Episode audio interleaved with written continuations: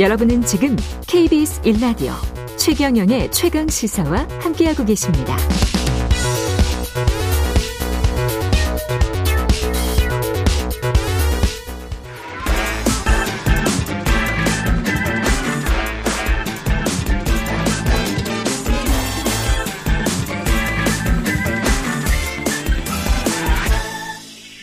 네, 최경영의 최강시사 한 번 더 뉴스 시간입니다. 오늘은 박순봉 경향신문 기자와 함께하겠습니다. 안녕하십니까? 네, 안녕하세요. 지난번에 국회의원 월급 이야기했었나요?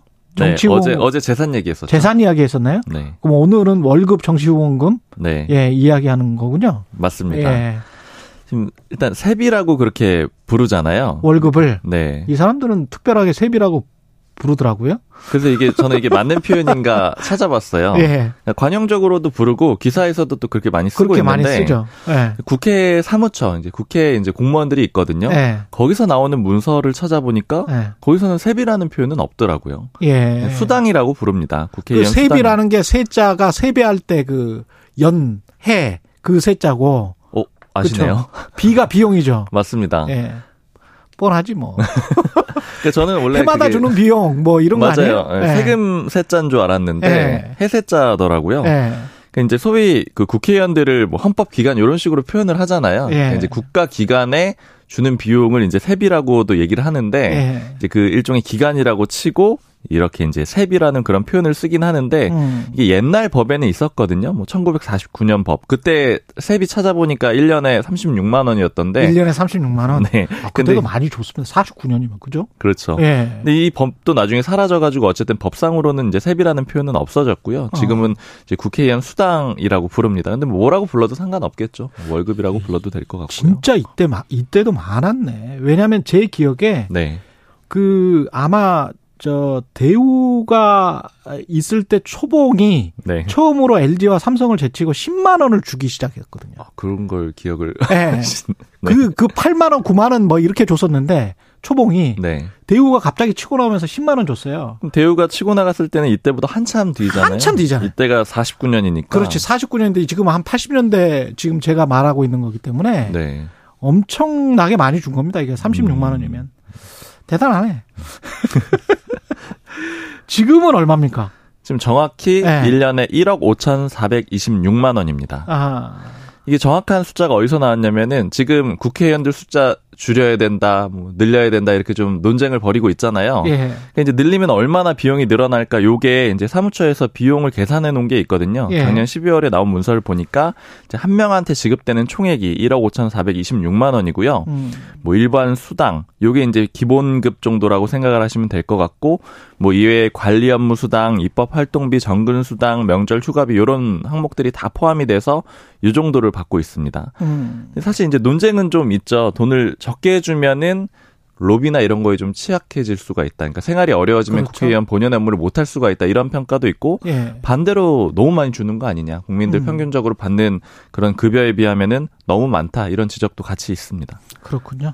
이 보좌관들, 보좌 직원들도 있는데 이 사람들은 공무원들하고 비슷하게 받습니까? 어떻게 받습니까?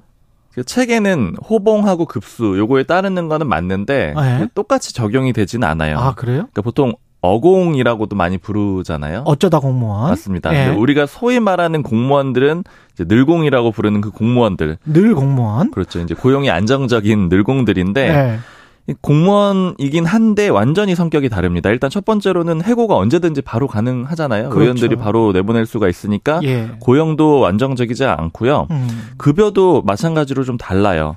그러니까 보통 호봉이라는 게 1년 다니면 1호봉씩 올라가는 그런 방식인 거잖아요. 그렇죠. 근데 여기는 의원이 갑자기 이제 뭐 4급으로 뭐 채용을 할 수가 있죠. 그러면 음. 바로 21호봉이 됩니다. 어. 그러다 보니까는 급여도 좀 높습니다. 높네요. 네, 보좌관이 이제 가장 높은데 4급이거든요. 예. 8,759만 5천 원이에요, 연봉이. 어. 그러니까 공무원들보다는 한 번에 호봉이 확 올라간다. 그러네요. 근데 이제 대신에 물론 이게 불안정적이고요. 불안정적이죠. 그리고 급수도 4급이 끝이에요. 더는 못 올라갑니다. 예. 의원님이 재선이나 뭐 삼선 안 되면 또 나가야 되니까. 그렇죠. 그런 예. 이제 불안정성이 겹쳐져 있는 거고요. 예. 그리고 이제 보좌진들하고 많이 얘기를 하면은 이 보좌진들이 일반 대기업보다 그래도 한때 이제 연봉이 많아지는 그런 시기가 보통 언제냐면은 음. 5급이 선임 비서관인데 24호봉으로 해주거든요. 예. 얘가 연봉이 한 7,700만 원 정도 되는데 와. 이게 한 30대 초반에도 가끔 가능하고 아니면 30대 초반도 5급 있죠. 그렇죠. 있죠. 뭐 20대 예. 후반에도 간혹 되는 경우들이 있거든요. 아. 그러니까 이렇게 되면은 그때는 연봉이 꽤 높은 편입니다. 아주 높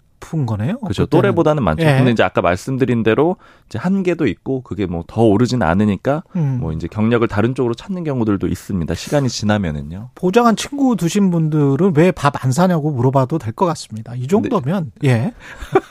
아니 근데 이제 나이가 많은 보좌관들은 예. 또 이제 아, 상대적으로 그분들은 또 상대적으로 그렇죠. 뭐 밀리게 수가 되죠. 있고 근데 의원하다가 장관 하면 급여는 어디 어느 쪽을 받는 거예요? 이게 지금 양쪽은 겸- 안 받겠지. 그렇죠. 예. 겸직이 되는 거잖아요. 예.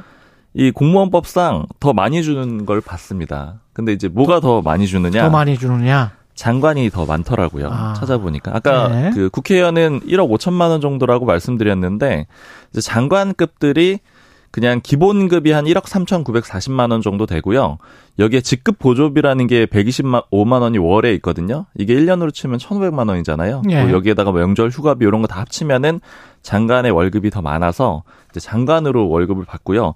그리고 저희가 이거 보다가 그냥 어제 말씀드렸던 게 잠깐 생각이 났던 게 국회의원이 원래 겸직 안 된다라고 했었잖아요. 겸직 안 된다 그랬죠. 임대 그런데- 임대업만 네. 임대업만 예외적으로 허용을 네. 한다라고 했고 특히 직무 전념의 의무라는 것도 헌법에 또 써 있거든요. 국회의원은 아. 직무에 전념해야 된다. 예. 근데 유일하게 또 겸직이 가능한 게 국회의원 또 장관, 그러니까 국무위원은 또 겸직이 가능합니다. 이것도 좀 그렇군요. 인상적인 것 같아요. 예. 국회의원들 또 후원금 월급뿐만이 아니고 후원금도 받아서 쓸 수 있습니까? 그렇죠. 예. 후원금이 선거가 없을 때는 1억 5천만 원까지 모집을 모금을 할 수가 있고요. 한 해. 그렇죠. 1년 아. 동안에. 그럼 만약에 선거가 있는 해에는 이제 돈이 더 많이 필요하다라고 봐서 두 배까지 모금을 할 수가 있거든요. 2024년은 3억 원까지 모금할 수 있습니까? 그렇죠. 3억 원까지 모을 수가 있습니다.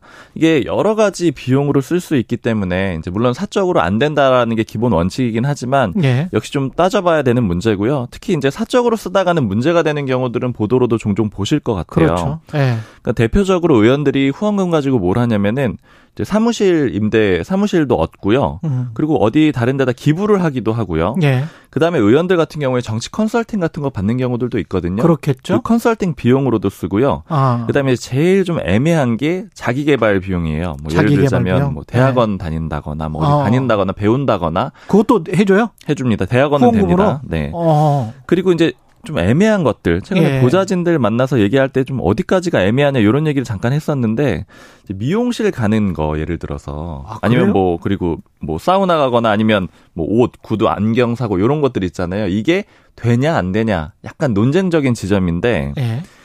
그 정치자금 회계 실무라는 게 선관위에 나와 있어요. 여기 보면은 정치 활동과 직접적인 인과관계가 증명이 안 되면 못 쓴다. 방금 이런 비용은 못 쓴다 이렇게 돼 있는데 예. 이 말을 뒤집으면은 인과관계가 증명이 되면 또 쓸 수 있다라는 거잖아요. 네, 방송 나오려고 해서 사우나 갔다.